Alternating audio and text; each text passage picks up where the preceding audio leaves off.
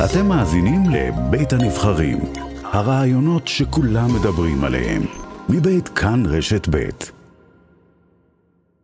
התחלנו את היום הזה בהחלטה של נתניהו, של ראש הממשלה, שבסופו יהיה נציג קואליציה ונציג, ונציג אופוזיציה. נתניהו רוצה בהמשך השיחות בבית הנשיא, הוא לא רוצה שיתפוצצו, ולכן הוא החליט ללכת לכיוון הזה.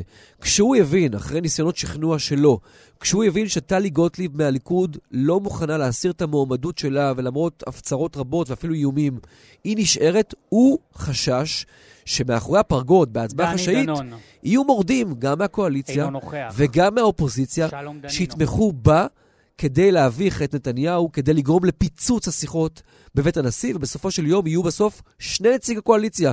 הנציג המקורי, יצחק קרויזר מעוצמה היהודית, שהיה אמור להיבחר בכל מקרה, וטלי גוטליב, שתקבל עזרה מכל מיני אנשים שרוצים אה, בכך שהשיחות יתפוצצו, ולכן יצביעו עבורה, עבור המטרה הזו, והוא פחד מהסיטואציה הזו. וכדי למנוע מצב שבו יהיו בסוף שני נציגי קואליציה, מחליט נתניהו בעצה אחת עם ראשי מפלגות הקואליציה, אגב, רעיון שהציע אותו שמחה רוטמן, יושב ראש ועדת החוקה, הוא מחליט שהם מצביעים נגד כל המועמדים היום, כלומר כל השאר מורידים את המועמדות שלהם, יישארו בסוף שני מועמדים, קארין אלהרר של האופוזיציה וטלי גוטליב של הקואליציה. כל חברי הקואליציה נדרשים להצביע נגד שתיהן, להצביע הצבעת, אה, הצבעה שלילית שאומרת לא רוצים לא את זו ולא את זו.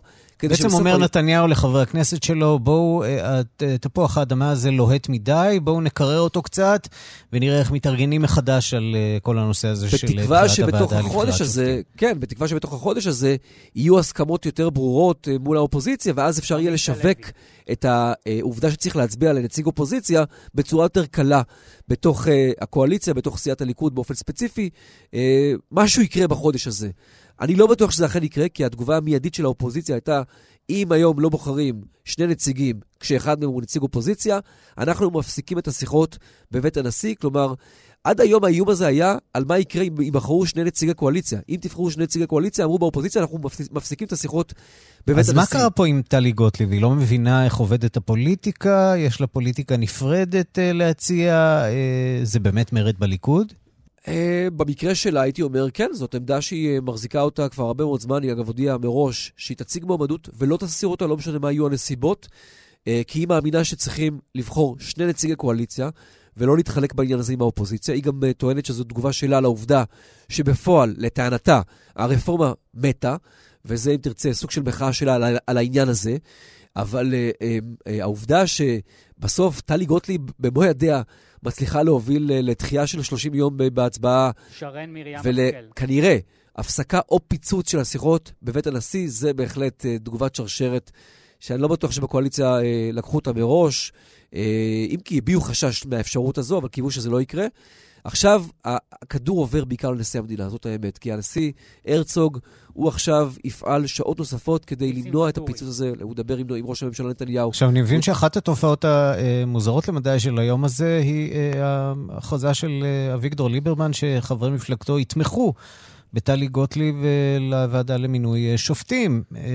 חברי אופוזיציה שמתכוונים לתמוך במועמדת הקואליציה.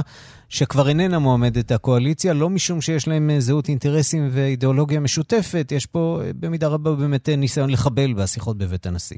ולהביך את נתניהו, כן. לגרום למצב שהתוצאה שהוא רצה שתהיה, לא תהיה בסוף.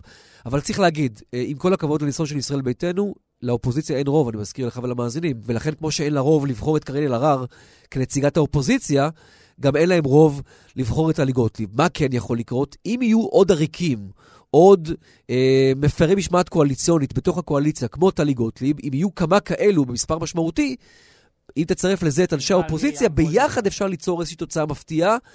אני לא חושב שיש אה, מספר עריקים משמעותי בתוך הקואליציה כדי לייצר את ההפתעה או את הדרמה מהסוג הזה